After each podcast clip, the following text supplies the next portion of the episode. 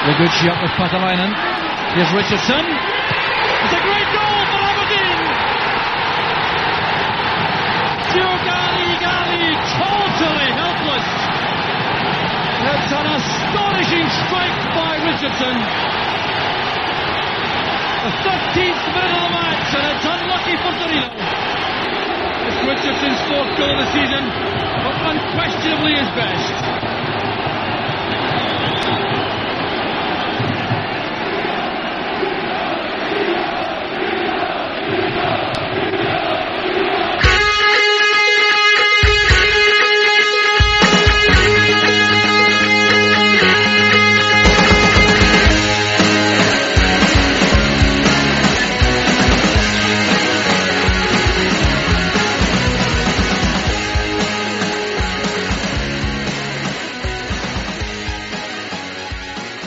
Evening and welcome to episode 101 of By the Minute Aberdeen podcast.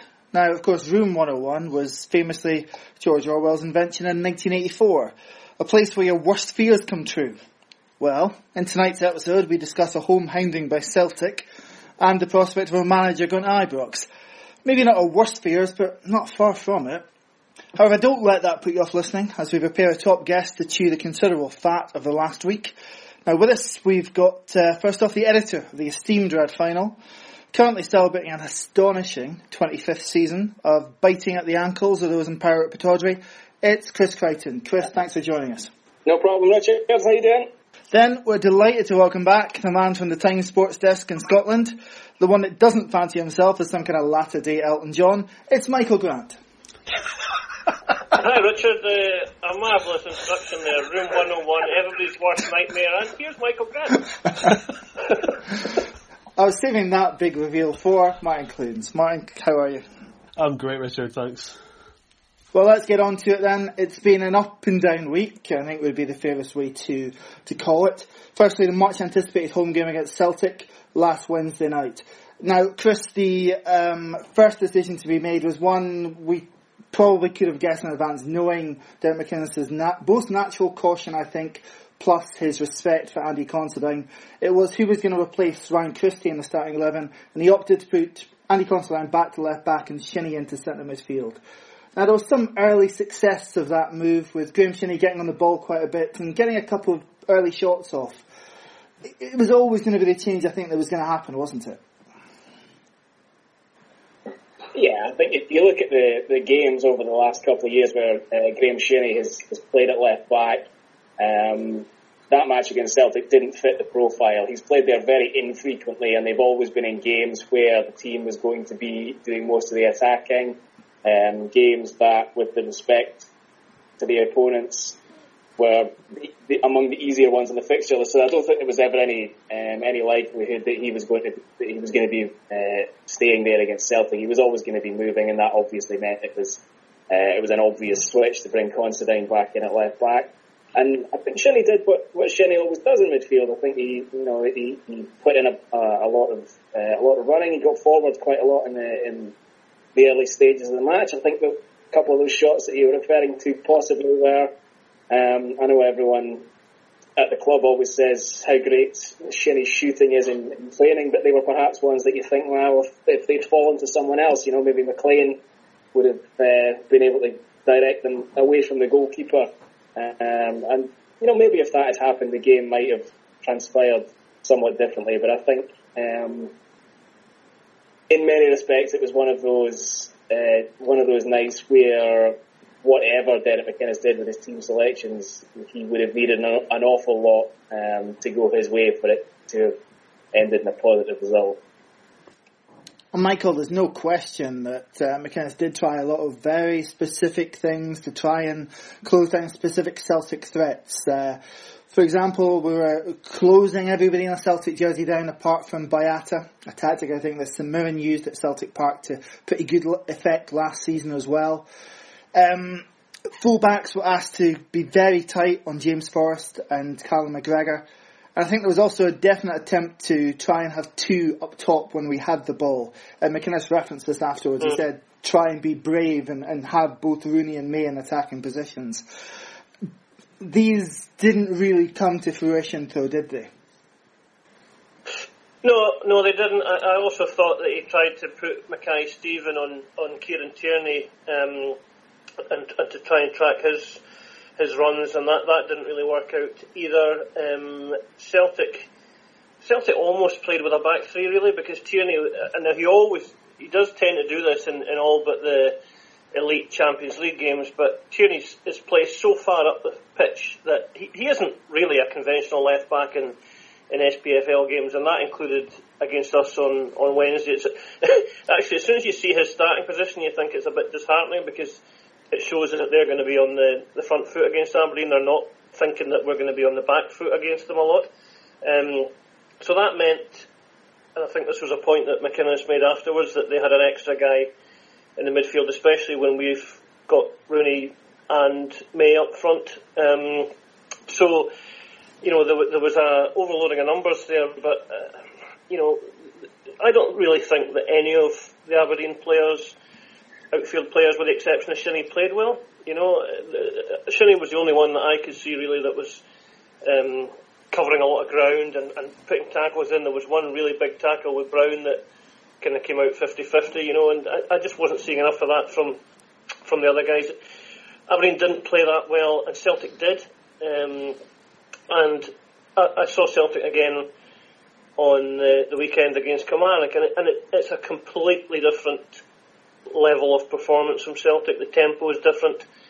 Uh, the team's different. I mean, they, they rested a few players against Kilmarnock, and I think maybe we're. I, I don't. I'm not trying to sound like we're kidding ourselves on and you know making a, making Aberdeen out to be bigger and better than they are, but I do think that Celtic look at Aberdeen as a, a major fixture, especially at Pittodrie domestically, and um, I saw Leigh Griffiths and Olivier Ntcham both posted social media messages uh, on the day before or the day off the game saying, you know, big one tonight. And, and uh, you know, I think that is revealing.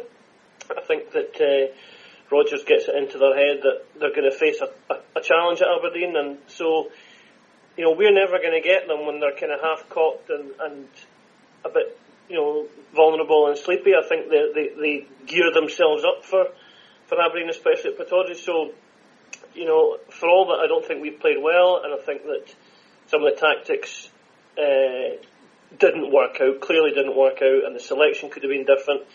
Um, Celtic, we also have to recognise that Celtic played exceptionally well. There was a general feeling around the club from people that you speak to a lot that that was the best they have played for a long, long time in Scotland. You know, and um, we have to suck it up. Martin, um, Michael talks about how well Celtic are, you know, I think commonly regarded to have played last Wednesday, and they, they did. They used the ball tremendously well. I thought um, they were they were solid in most areas of the park. He talks about us maybe not playing so well, and the execution for all the tactical tweaks that McInnes tried to play, and maybe he might want with hindsight to replay and go a few different directions. But the execution from us wasn't always so good. And I think as much as anything else, rather than maybe players off their game, it just really exposed limitations of certain of our players. Even Graeme Shinnie, who many probably regarded as the best Aberdeen player on the night, his, his passing throughout the 90 minutes was, was shown to be a weak spot. It was, yeah. I mean, Shinnie was probably like, I agree with um, with Michael there that Shinnie probably is the only one who gets anywhere close to even kind of pass marks, but there was a few other guys on the pitch that night that um, kind of let, no, not let themselves down, but their limitations were shown. I mean, we're big fans of Considine on the podcast, but um, he had a, another torrid evening against Celtic. Um, I, feel I feel sorry for him when he comes in for these games because uh, he's almost on a hide into nothing. Um, and we mentioned about the tactical tweaks there. We tried they tried little things. It just seemed to be that when there were silly things like when we were pushing forward on them to try and force Craig Gordon to kick, for example, um, try to force them to surrender possession, I suppose, so they can't build out from the back. Uh, people were just then caught, caught out of position, and so Celtic were then finding just finding room, and that was the thing that uh, that was really disappointing me more that they just seemed to find all this space, especially in the middle of the park, um, where you know we've done 101 episodes of this podcast. Um, we've spoken about what is it, maybe 13 or 14 times we've played Celtic since since we started, and every time we talk about you can't give guys like Scott Brown loads of room because that's what he relishes. And yet again, while Scott Brown didn't have his greatest game in a green and white shirt, he found tons of room, was just able to like do the, do his job, just pass, find find room, pass the ball to the, the talented players, and we just didn't. I mean, I hate the phrase "didn't get a foothold in the game," but we didn't seem to try to impress our our game on them. We just after that first five minutes, we had that nice little opening spell where we had a couple of little half chances. It was just sort of fighting against the wind from then on. Man, those those couple of shitty chances that you mentioned, uh, or, or, you mentioned, Richard, but I don't know. Every time I see Shinnie taking a shot, you know, that's the kind of shot that you tend to see from him. Eh? You know, it's kind of it's kind of low and it's straight at the keeper, and you're always kind of disappointed he's not really hit them properly. I mean, I, I thought although the first 10, 12 minutes, whatever it was before the first goal were, were okay, there wasn't much more than that. It was a, I thought it was a little yeah. bit low key from both teams, and I've got to say, at, at no point did I really feel that our support really was galvanised on Wednesday. You know, I've heard Pittodrie a lot louder than that for Celtic games. I, I didn't really think that our support was, um, you know, was maybe fully believing either. You know, I don't know. Maybe you guys thought differently, but I, I didn't think it was uh, a particularly great atmosphere. Even, even, you know, obviously it changes when the goals go in, but yeah. um, even before then, you know. Personally, for personally for me, uh, Michael, I, I went into the game. I, I genuinely felt we could have got something. Um, maybe maybe partly because last week Richard, myself, and Christy completely got carried away. Maybe, um, but we were like really we're really positive. Um, and going into the game, I thought there's a chance of getting something from it. Um, and you know, Rodgers is a good manager, uh, and he just implemented a, a game plan which completely nullified every, everything Aberdeen have. Yeah, yeah. I I hadn't seen the, the I hadn't been to any of the games previously with the the new kind of defence, you know, of McKenna and Arnason, and but everything I'd heard had been really good. So I I must admit, my thought was if Aberdeen get a clean sheet tonight, they'll win. You know, because I, I thought we would get a goal, and I thought we would, if, if we had kept a clean sheet, I, I thought Celtic were vulnerable, but you know, like everybody else, that just proved to be considerably wide of the mark, unfortunately. Well, I think what we've seen on um, Saturday was that the elements of Celtic which we'd maybe identified in the lead up to the game last Wednesday, where they had maybe um, shown a little bit of mental tiredness as they chased down this record. Maybe been a little bit unfocused for certain league games, as they clearly were on Saturday. There were, as you rightly pointed out a few minutes ago, Michael, none of that on Wednesday. They were entirely focused on the matter in hand. And of course, the early goal makes it, it changes the atmosphere. But yeah, I agree with you. I thought it was a, a bloodless beforehand and yeah. certainly after that goal, which is not what you want in a battle of two sides who, after nine games into the season, are both up to tied on points at the top of the table. It didn't feel really genuinely like a top of the table clash between two equals. But um, is it for all, Chris, that we can talk about maybe our players' limitations showing off badly in the head-to-heads against Celtic players, the things that are under our control, entirely under our control, like, for example, set-piece delivery, they, for example, just weren't good enough, were they? Well, there is an element of that, of course, that isn't necessarily under our control, and as much as the player who probably would have been delivering a lot of those set pieces wasn't allowed to play um, on the basis of the fact that he is owned by Celtic. So, I mean, obviously, um, you can't base your entire strategy around uh, a single player, and there will be occasions um, during the season where Ryan Christie is available and doesn't play, whether he's uh, not selected or injured or, or what have you, and other players will have to step up um, and, and, provide that service. But uh, I, I, think that is something that has never really been um, a major strong point um, over the last few years, to be honest. Uh, and as as Michael said, reference to the the, the new look, strong defence of, of McKenna and Arnason, and also having O'Connor in the midfield and Considine back into the side at left back. There's a huge amount of aerial power in there, and I suppose if you want to add uh, McLean and Rooney to that as well, they're both um, adept at getting their heads on balls in the penalty areas. There's plenty of, uh, of targets there. Um, for, for set piece delivery to aim at, and um, and it is disappointing. I think that, that Aberdeen don't routinely make better use of, of situations like that. Um, there is an element, of course, that if if you've kind of set your entire um, hopes of, of getting a result in what you rightly, rightly say was top of the table battle between two teams that were two unbeaten teams that are level on points at the top of the league, and if your attacking strategy is based on four or five players of six foot tall trying to get their heads on free kicks and corners, then it does mean that you're lagging behind tactically in other areas of the game. Um, and I think any concentration on set pieces first, it's obviously important and, you know, as they always say, every goal counts the same as another and set pieces can be a dead cheap and easy way of, of getting them occasionally. Um, it's obviously something that requires a lot of work on the training pitch, but I think once it comes uh, into the, the 90 minutes itself, I think you need to try and focus your attentions on, on trying to out football uh, your opponents rather than uh, playing for set pieces, and I think in, in every possible facet, um, Aberdeen fell short of that uh, against Celtic. Michael, I think post-match, the reaction from the Don supporter kind of fell between two stools, both of which I find maybe a little bit dangerous. Uh, an overreaction from some, um, railing against the manager, railing against certain players as people want to do uh, based on the fact that obviously we've been hammered 3 0 at home and a game they dearly wanted to win. But I feel equally as dangerous have been the rush to just write this off due to the financial gulf. That can be equally dangerous, can't it?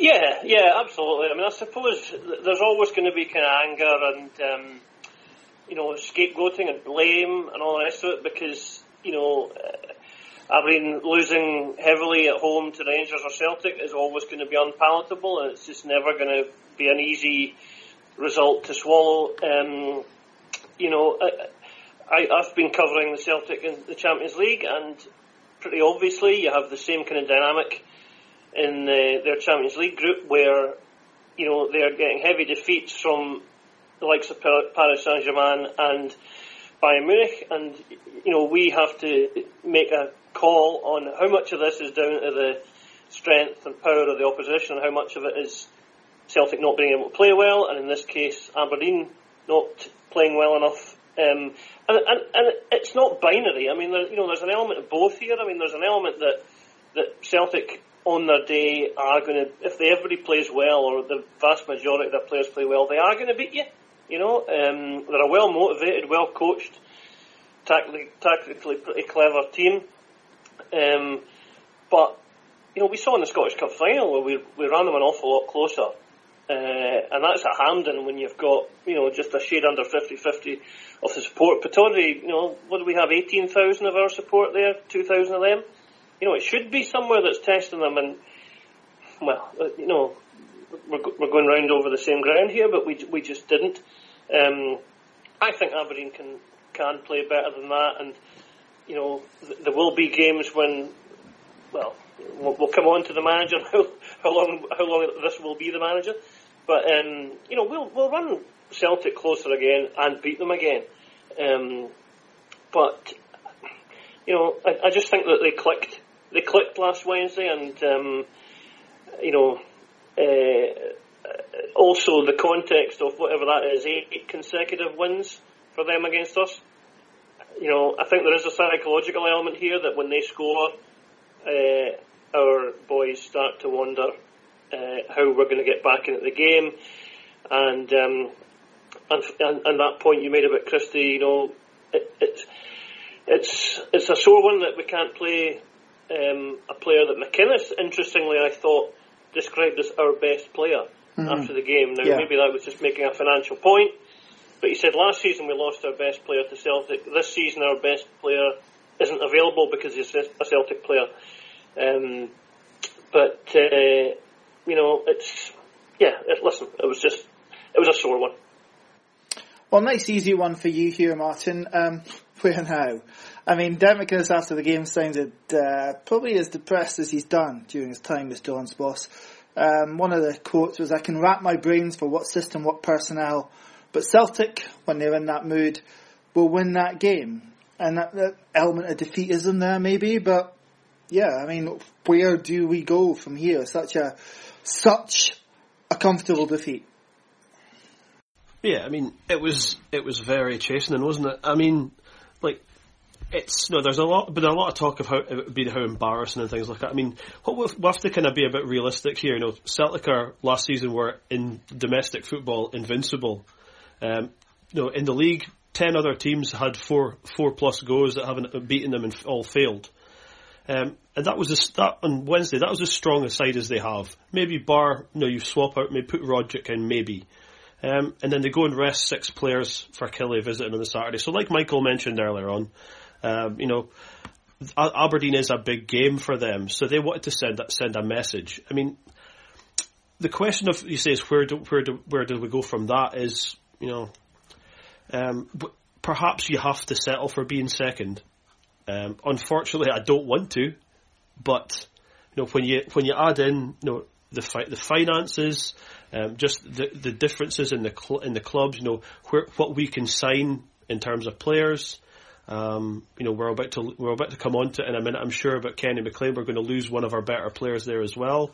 You know, Celtic, Celtic have got you know, pretty much unlimited resources in terms of Scottish football.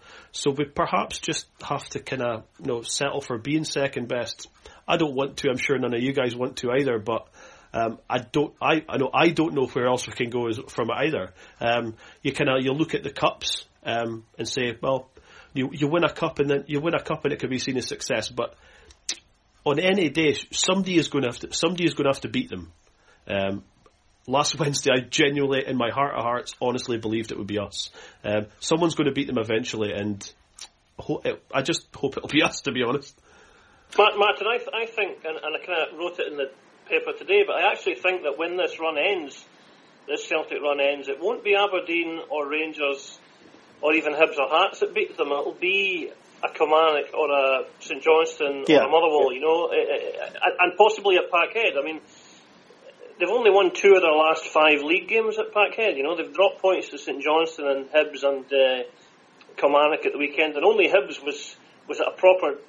Well, this is, this sounds weird, but you know, was a proper toe to toe between two teams attacking. I mean, Kilmarnock and, St Johnstone play play a game at, at, at Celtic Park, and it can work because they're just not they're just not always going to be on it. You know. Um, but, but, but just very briefly, I was just going to say, you, you know, what next? hopefully, hopefully the team will respond as it has responded or did respond last season by you take a you take a hit and then you, you, you build a run again, um, and you know hopefully it's off to a good start by beating Ross County. They play Rangers in a back to back games at the end of November and start to Dece- of December. I mean, you know, come out of them well, and everybody feels better about things again, and then you know, touch wood, you get a decent set of uh, cup draws and, and wins, and, and then you know then we see where we are in in, in March April. But uh, it doesn't that doesn't really address the problem of four, five, six times a season you're hitting hitting Celtic, and that, that's amounting to hitting a brick wall at the moment. We talked about this last week, but I'd be interested to get uh, your points of view, Chris and Michael. Uh, what constitutes success for Aberdeen in the current environment? Chris first. I think that um, we can't afford to have too short a memory. Uh, I think that everything that Aberdeen have achieved, almost literally everything um, that Aberdeen have achieved under Derek McInnes has been success. Uh, in the context of this club, and more specifically in the context of, of where it was prior to his arrival. So if you look at the resources that Everton has available to them in this league, for Aberdeen to finish second is success. Um, for Aberdeen to continually reach at very least semi-finals um, of the National Cup competitions is uh, at least no worse than what you would expect them to be able to do. Um, so, you know, any club will measure itself against what should be expected of it. And I think if you look at what Aberdeen, the, the inputs that they're putting in, uh, both financial and in terms of the, the CVs of their playing staff, um, if you put all that into the pot and, and that's the inputs that they're putting in, then the results that they are getting out um, are, are far in excess of what you would expect them to be. And in fact, the fact that we're sitting here wondering why Aberdeen are continuing to, to beat their head against a brick wall against Celtic and trying to come up with how are we going to, to beat this seemingly invincible team. That in itself is in fact success because what that means, the other side of that coin is that essentially they're the only team that we have to worry about because we are so uh, so regularly and so consistently defeating everybody else, many of whom are teams who are operating on very similar levels to ourselves uh, in terms of their resources. Um, that it's actually really quite spectacular that Celtic are the only team that, that Aberdeen seem to have um, or, or appear to have this block against. So, you know, what has been achieved to date and what continues to be achieved this season um, is is absolutely success. There is no question about that. Michael, is that a fair assessment in your eyes? And, and can success, as far as you're concerned, be measured without there being silverware at the end of it? Yeah, yeah listen, I, I couldn't agree more with, with everything that Chris said there. You know, I mean, for most of the last 20 years, we were taking heavy defeats off Celtic home and away, heavier than this, by the way. And, and there was all the other rubbish to deal with as well. You know, there was finishing ninth and tenth uh, in the league, and there was going out of cups to virtually any team that fancied beating us from any division. We seemed to be um, the softest of soft touches to all of that. Um, so, yeah, I couldn't I couldn't agree more that this has been a, a highly successful period. Um, you know, I'm of a generation that you know went through the years of the 80s, so you know, you never quite get your head round the idea of it being a successful season when you haven't won anything. But, you know, you do have to acknowledge how the landscape has changed, you know, extraordinarily uh, in, a, in a financial sense. I mean, it was almost a footnote last week when the figures came out that, you know, Celtic had banked 28 million pounds from UEFA from for the, the Champions League participation, you know, and you think that's, and, and you know, and Celtic fans crow about how, you know, how uh, the great benefactors they are to the rest of the league because everybody else gets this solidarity payment. You know, it, fine, the solidarity payment is welcome for every other club, but it's, it's, it's buttons compared to the millions and millions and millions of pounds that come in just for reaching the Champions League group stage. Um, so you, you, know you cannot divorce that. You, you cannot say uh, that the landscape hasn't changed hugely. I, I was, last week's podcast made the point about should we have won more under this um, under this uh, under Derek McInnes' management?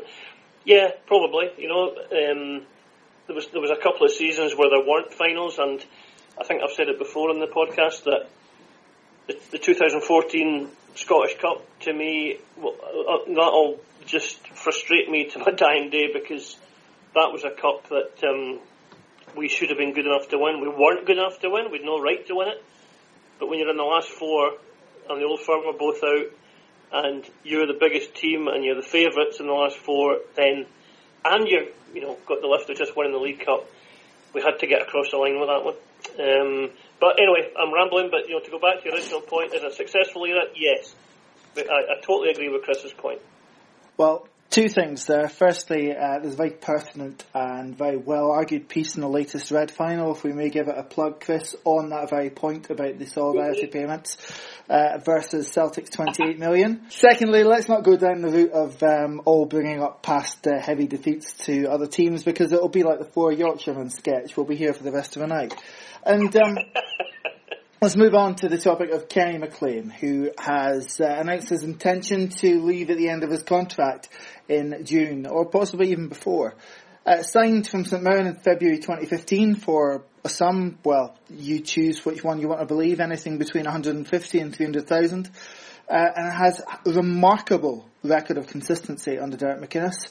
Uh, he's played in the last 115 straight Aberdeen games. Now, we know clearly, Martin, based on Niall McGinn and Ryan Jack last season, that if he's here to the end of the season, Derek McInnes will more than likely play him, so that's taken out of the equation. But um, how big a loss do you think he'll be?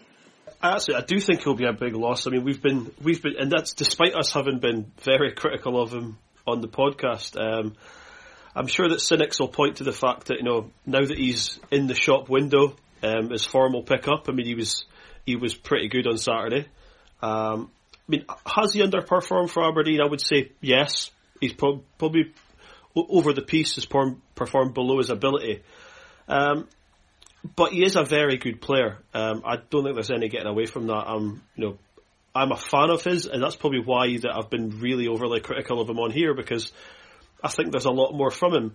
Um, just to touch back on some of the guys we're saying there, I mean, if you know we're pretty much we're all the wrong side of thirty on the, on here tonight. Um, if you're under thirty, then you know the past four years or the past no the era that Kenny McLean's been at the club, probably you know you've never had it so good. You know, and Kenny McLean's been a huge part of that success. Uh, you know, being the second best team in the country, winning a League Cup, you know, the European games that he's played in. Um, but a big fan of his, and I do think he'll be a big loss. And it's finding a finding a replacement for him will be a pretty tough task. Chris, do you think we ever really got the best out of Kenny McLean at Aberdeen? At St Mirren, he was used in a very specific role off Steven Thompson and really excelled at that. But we seem to struggle to find a, proper fit for him here, in my eyes. What about you? I, there is an argument that I, I, I, tend to agree with Martin's point that I think he probably has more to show than he has ever shown uh, for Aberdeen. But I do think, as he, as he alluded to there, he is being asked to do something quite different um, for Aberdeen. And I thought some of the things that Derek McInnes said about him on Tuesday were quite striking um, when he revealed that, that Kenny was going to be leaving and some of the, the positive things that he said about him were, were quite unusual sort of things that a manager would say about a player, things about um, you know his his statistics, you know his high intensity work rate statistics, you know kind of things that supporters would totally zone out from and not listen um, to, to that kind of level of detail but that he was off the charts and, and was by far the, the, the most efficient player um, in the squad. In that respect, I think he's, he's quite similar to a lot of other maybe underappreciated uh, midfield players that we've had in the past, players like Brian Grant perhaps, um, players who, who do an awful lot of really good work that um, is kind of slightly away from the ball and isn't um, isn't necessarily the kind of stuff that, the supporters are going to go away from the match and remember. He hasn't contributed, let's not beat around the bush, he hasn't contributed the number of goals or assists that I think you probably would have expected someone uh, who was brought in uh, for that kind of transfer fee and with that kind of fanfare to have done. But I think that's only partly because he hasn't lived up to his, his own ability and partly because he's actually being asked to do a, a different job for Aberdeen than um, than maybe supporters expected he would be doing when he came here. And I think over the piece he has done it extremely well. And if that hadn't been the case, then he wouldn't have been selected to play in so many consecutive matches as, as McInnes selects him to play. And clearly sees McLean as as the absolute anchor um, his team. And given that he has been that, um, you can only say that he has been significantly responsible for the results that that team has been able to put together, and they have been extremely good results. So you can only say that he is clearly, demonstrably, um, doing a very good job. Um, Michael, it's uh, clear that his role has evolved in the Aberdeen team from when he signed to now. But he's surely at the stage of his career where he, he can't just be the guy in the shadows getting six or seven out of ten every week. He has to now step up a level, and if he really wants to make a success of his career, really stamp his influence on games. And I've not really seen that often enough from Kenny McLean.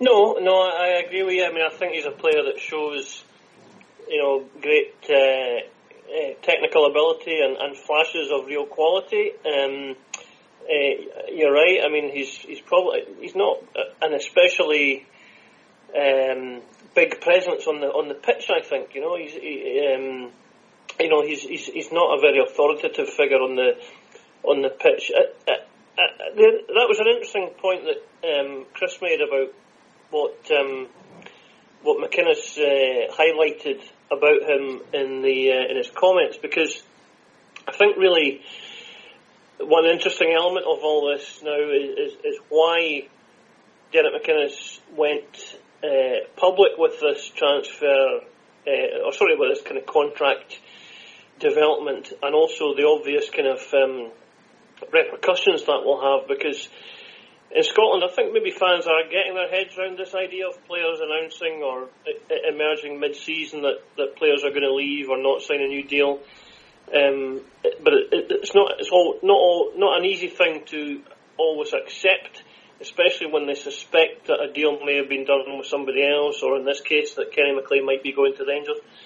Um, I think Derek McInnes' thinking was probably that, you know, put it out on the eve of a Celtic game and it kind of gets submerged in all the kind of fuss and attention there is about the game. So, you know, although it was still covered, it didn't become the kind of dominant thing of the night, and and it, and it was never going to be. You know, if Aberdeen had won, that was the story. If Celtic had had uh, won heavily as they did, then that's the story. So I think that is why he put it out then, rather than wait a few days or or, or, or weeks or whatever and put it out around a low key game. He's known for a couple of weeks, I think. McLean wasn't going to resign. But the other point is about how the fans take to him. Um, you guys will maybe tell me what, if anything, there was any kind of reaction around him in the Ross County game where it's a kind of a quieter kind of environment. Um, but, you know, for as long as he's at Aberdeen, they need him to play. You know, they need him to uh, deliver rather than this stuff that you hear about a player having his head turned and all that sort of stuff. If he's to go in January and we get a fee, great, there's a fee. Um, if he's to be here until May, um, I know that Derek McInnes will probably try to convince him that he could stay and help us win the Scottish Cup. That's what he did with Hayes. Um, but for as long as he's around, you know, Aberdeen need him to be motivated and not, you know, booed or jeered whenever he touches the ball. Um, so I don't know, guys. I mean, what you know, what was was there any kind of reaction around him at the county game? Or no, not at all. Not at all. Um, yeah. Absolutely, just got on his business, and actually was probably our best player on Saturday, in, in my eyes. But um, yeah. no, there was, there was there was none of that. Um, well, that would obviously change if you if a decision is announced that he's going somewhere, but that'll be a. yeah, it would depend what it is. I mean, if it's to an English club, then you kind of shrug your shoulders, really. I guess, don't you? If it, if it's Rangers, then obviously there's a different thing around the whole thing. But I don't know. I mean, Rangers don't have a manager at the moment, so I don't. You know, really this kind of foregone conclusion that Kenny McLean's going to Rangers. I don't. I, that, that doesn't really make sense to me at the moment. Uh, well, we might return to that breaking news that uh, they don't have a manager at Ibrox later on in the show.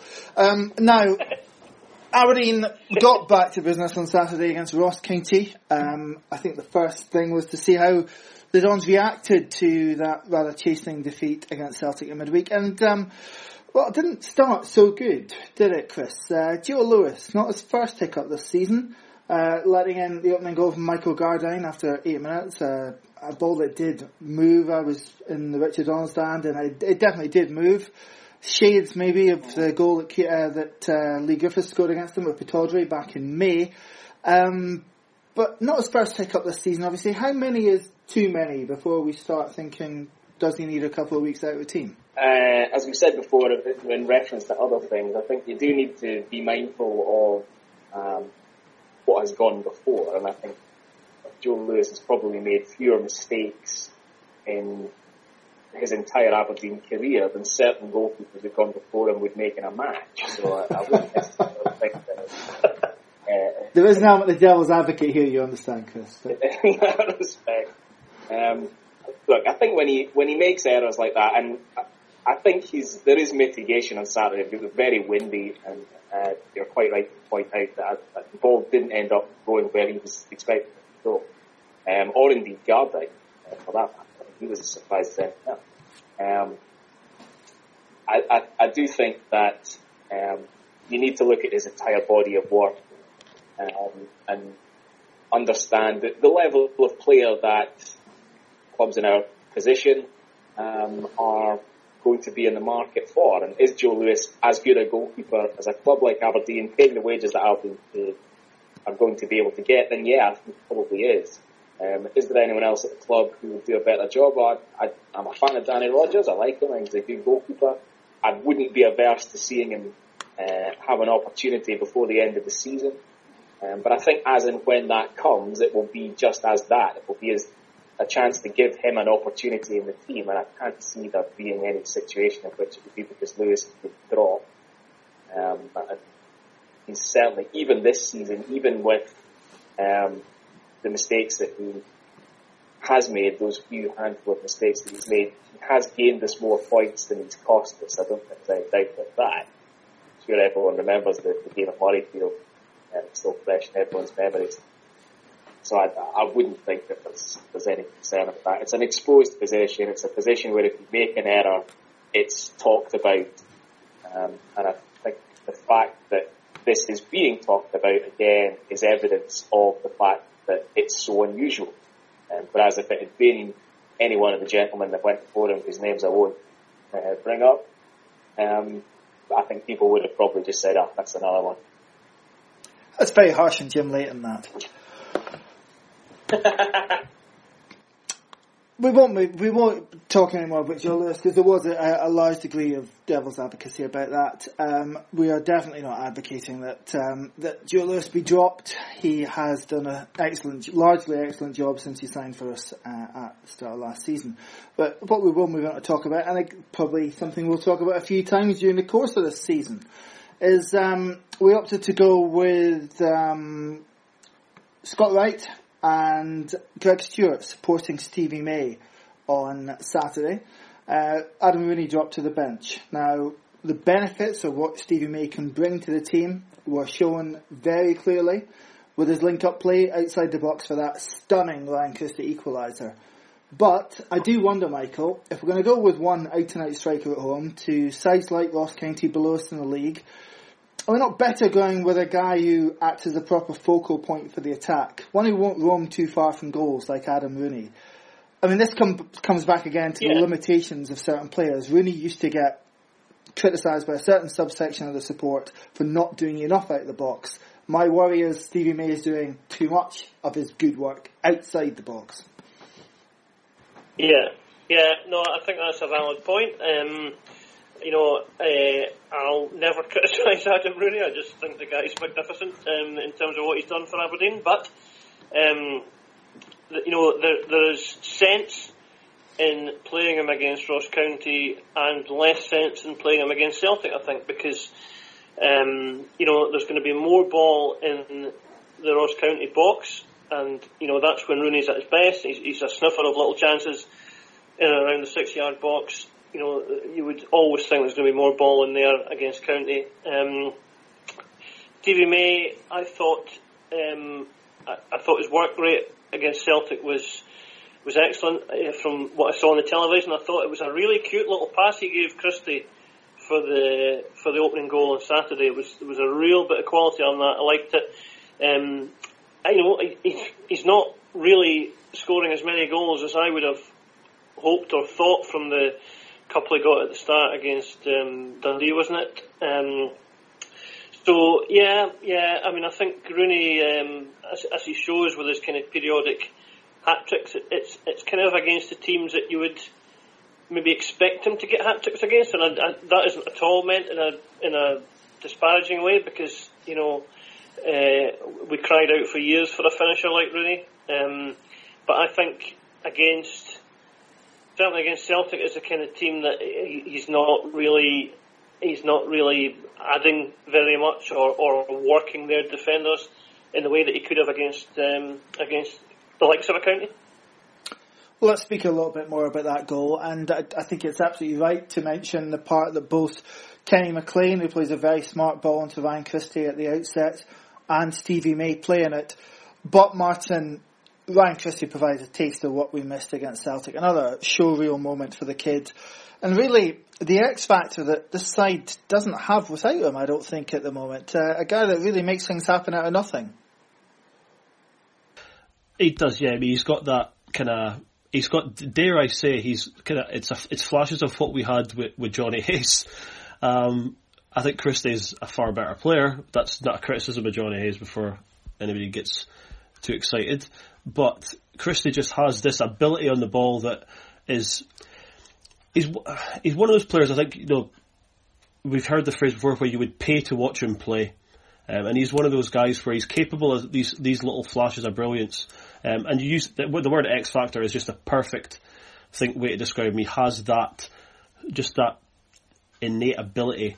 Um, and the the goal was just. I mean, that's for me, and I know obviously I'm very biased, but in terms of in, in Scottish football, though, that's the goal of the season uh, so far. I mean, I don't think we'll see a better piece of football uh, the, the, rest of this season because it was just a wonderful, wonderful move and an absolutely sensational finish. It's a beautiful moment, uh, Chris, absolutely, and, and one which rightly has gained the headlines. But again, with Ryan, what comes with what he does on the ball can be a tendency to be quite loose in possession, and maybe just an indication of why he hasn't really broken through under Brendan Rodgers yet. And that may come, given time, it probably will come in direct contrast to him, I think, we've got Greg Stewart, who has taken a little bit longer to settle into the side. But he's someone who really takes great care over the ball, and I think that's really evidenced by his work prior to the winning penalty kick on Saturday.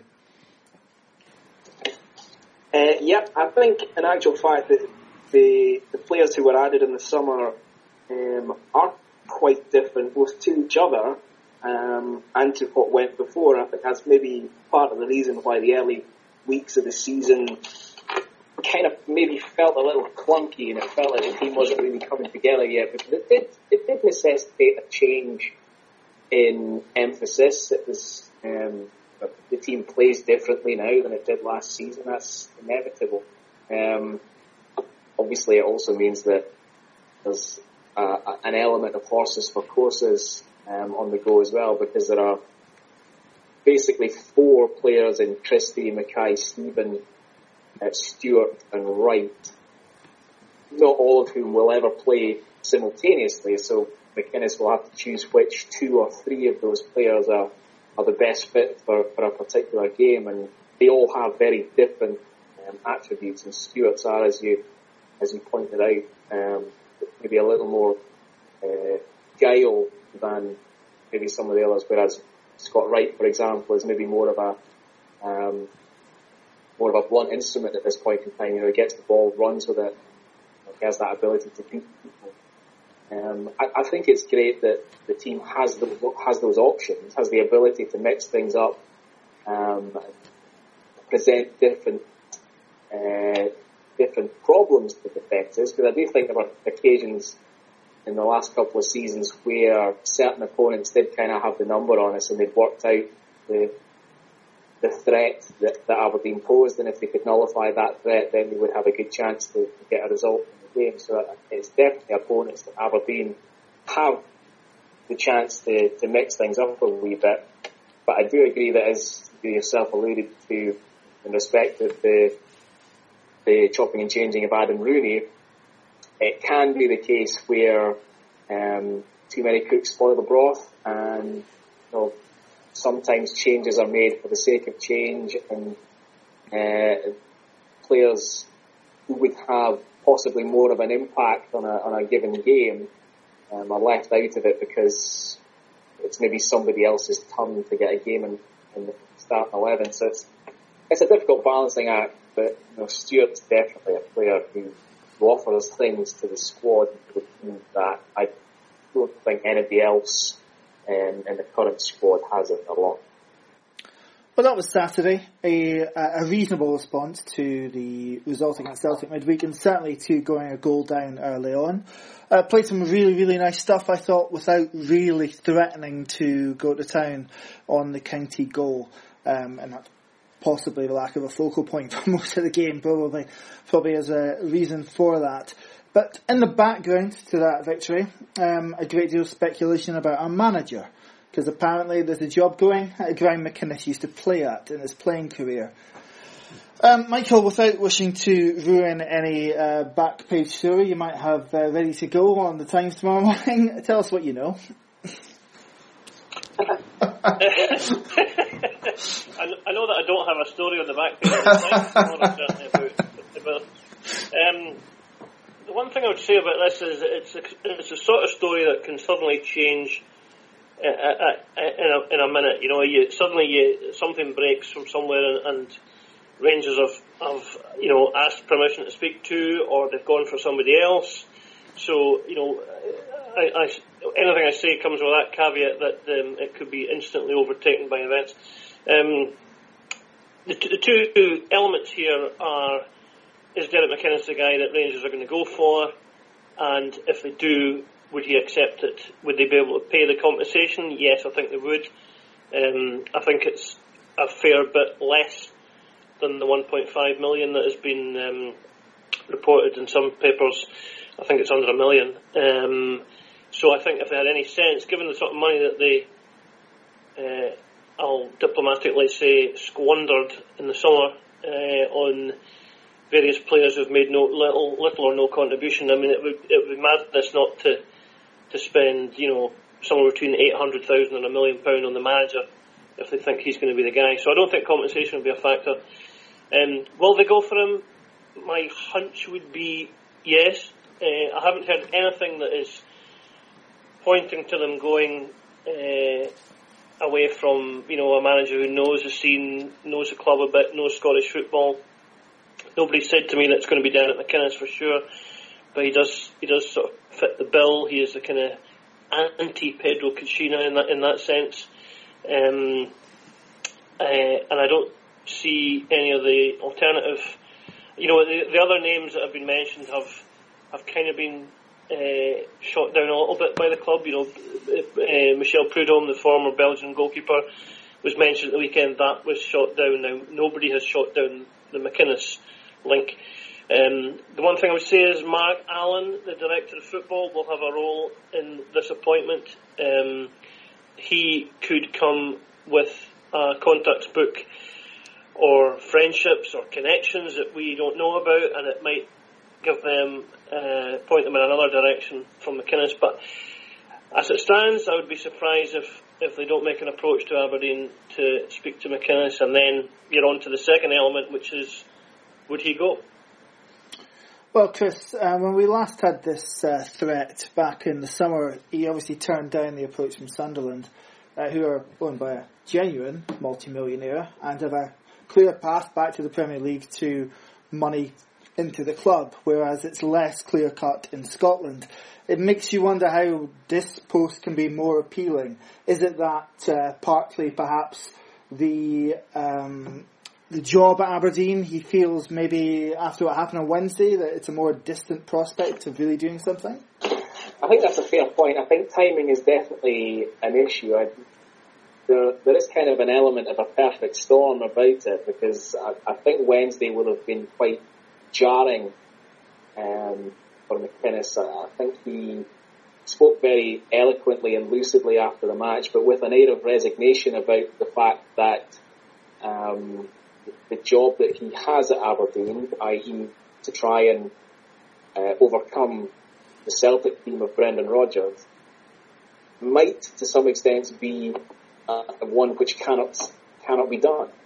Um, and that being so, perhaps things have changed. There's also the stadium thing going on in the background, but I think um, that was a significant factor in attracting him to stay in Aberdeen over the summer, and things probably haven't moved forward as far as he would have been expecting. And I suspect he probably now thinks that his chances of leading the club into that new stadium are greatly diminished.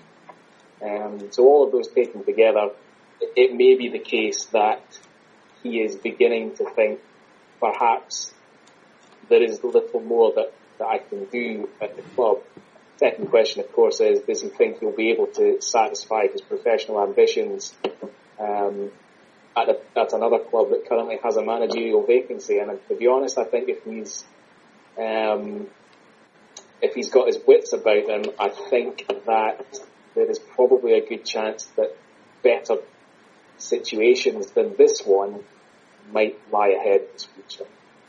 Because I think Martin, looking at trying to be as emotionless as possible about this, isn't this essentially just the same challenge that he would have at Aberdeen, albeit better remunerated, bigger budget than at Pittodrie, absolutely, but you're still t- talking of a £10 million wage budget against a £25 million wage budget, taking a knife to Celtic's gunfight with a far less patient or understanding, in any respect to the word, crowd.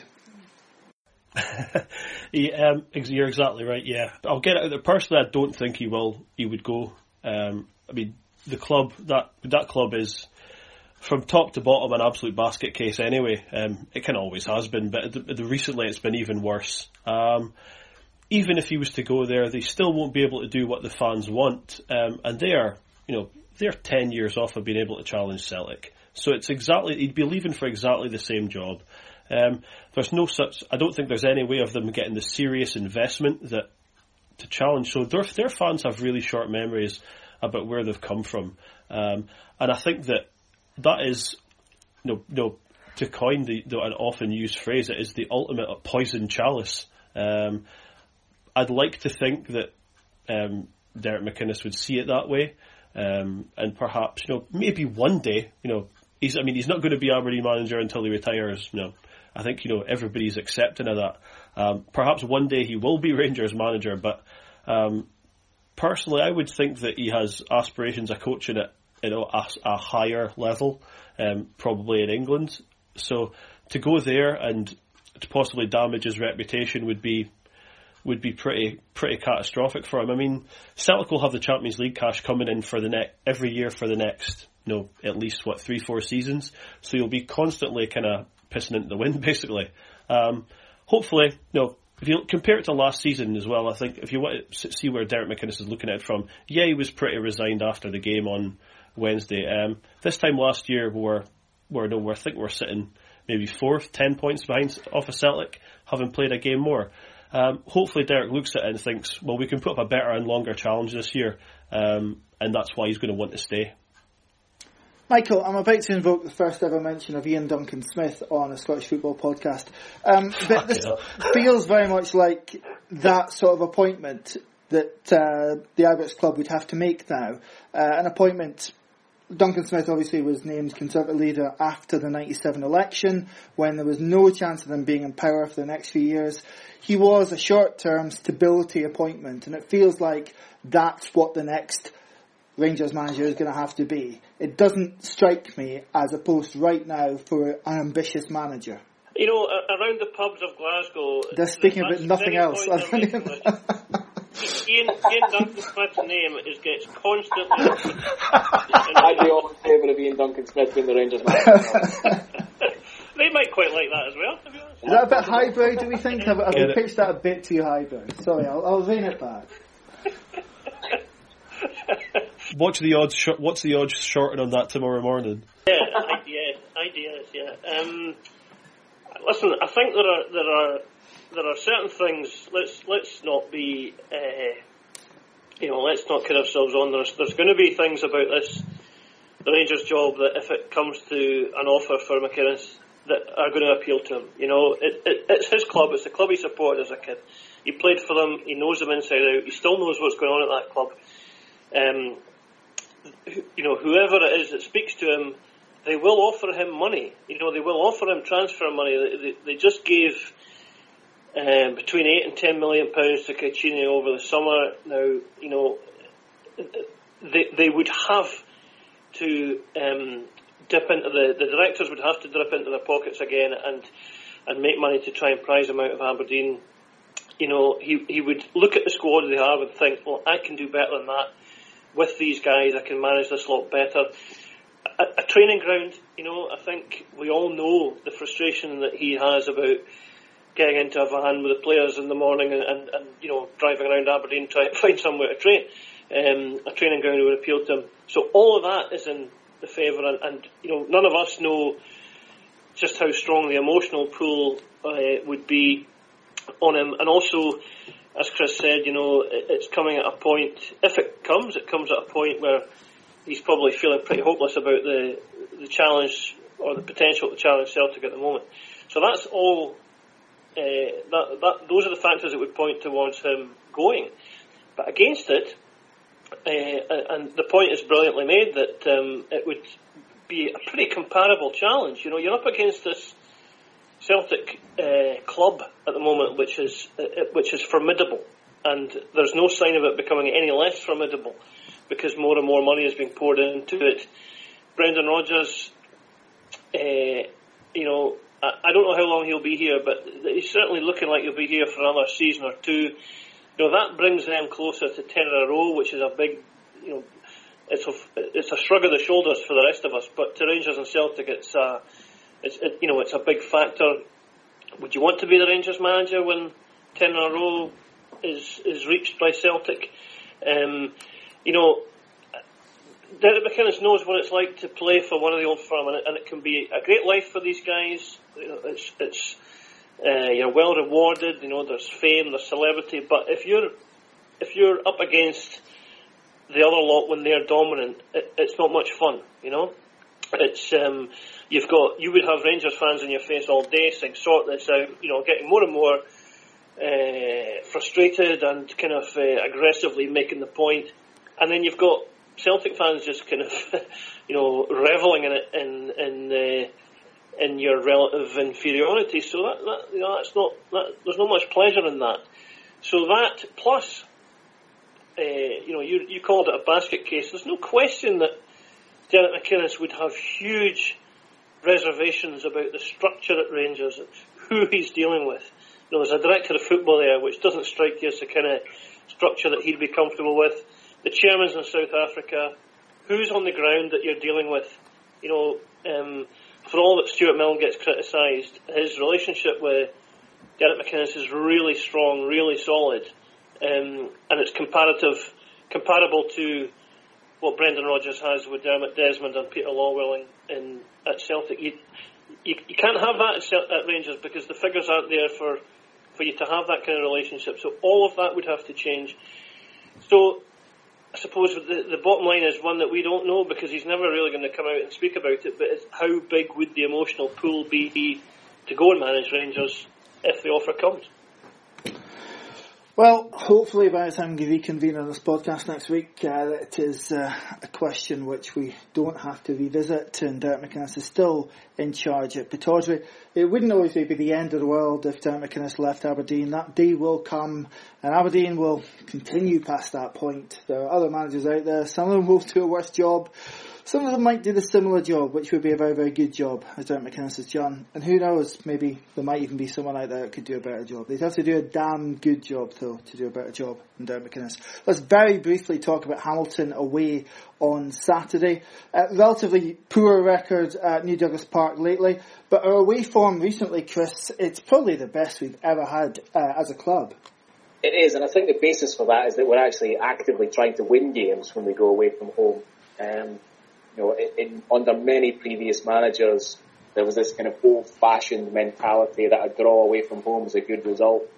Um, if you have pretensions to be a challenging team at the top end of the league, then you need to go to places like Hamilton and accept the fact that you want to be a better team than them, and therefore that means that over 90 minutes, regardless of where you're playing them, you need to go and try and beat them. And Aberdeen have been very um, forthright. Um, like Hibs a couple of weeks ago was a really good example of that. A team that's on the up, playing really good football.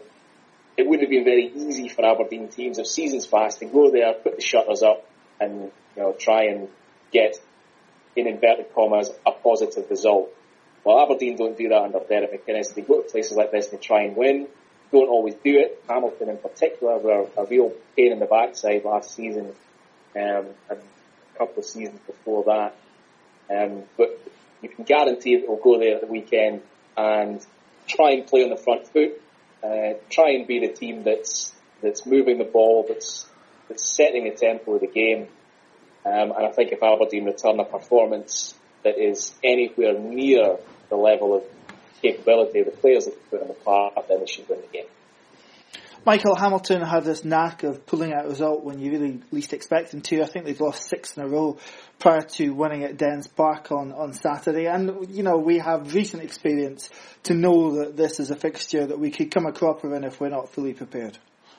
Yeah, absolutely. I mean, Chris used the phrase that you need to go to places like Hamilton. I, I would argue there are no places like Hamilton. There, there's only Hamilton, you know, with that pitch and the bus behind the ground and the you know the, the, small stands and all the rest of it. None of which seems to none of, none of which seems to suit Aberdeen or, or bring out the best in us. Um, you, are right. You know, every single year, guys like me predict that they'll go down and that they're fan base is too small to keep them up, and all the rest of it. And they they they dig out results, you know, and, and they dig out quiet points and quiet wins that really going to go well under the radar, but do enough to keep them up. Um, and after six six straight defeats, you know, they go and get a point against Partick Thistle, then they go and beat Dundee at Dens Park pretty convincingly, and you think, okay, here they go again. This is the kind of stuff that keeps them up.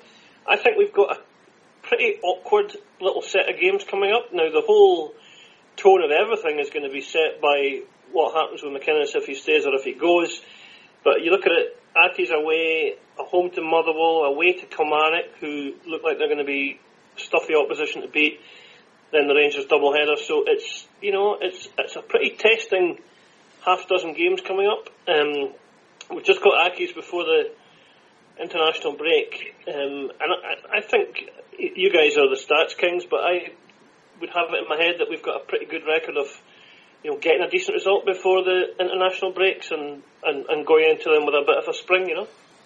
Yeah, it tends to be after the international breaks when Derek McInnes has maybe overthought the tactical setup there that we struggle. But um, it, it's right to make that point, Martin, because obviously we have a week off for the uh, Holland friendly. A win would guarantee that we keep that gap of at least five points to third. And, and stay, and let's not forget this, and all the doom and gloom about being hammered by Celtic, they dropped points again on Saturday. We were a point off the top, and if we were at Hamilton, we're, you know, at worst that. So, obviously very important.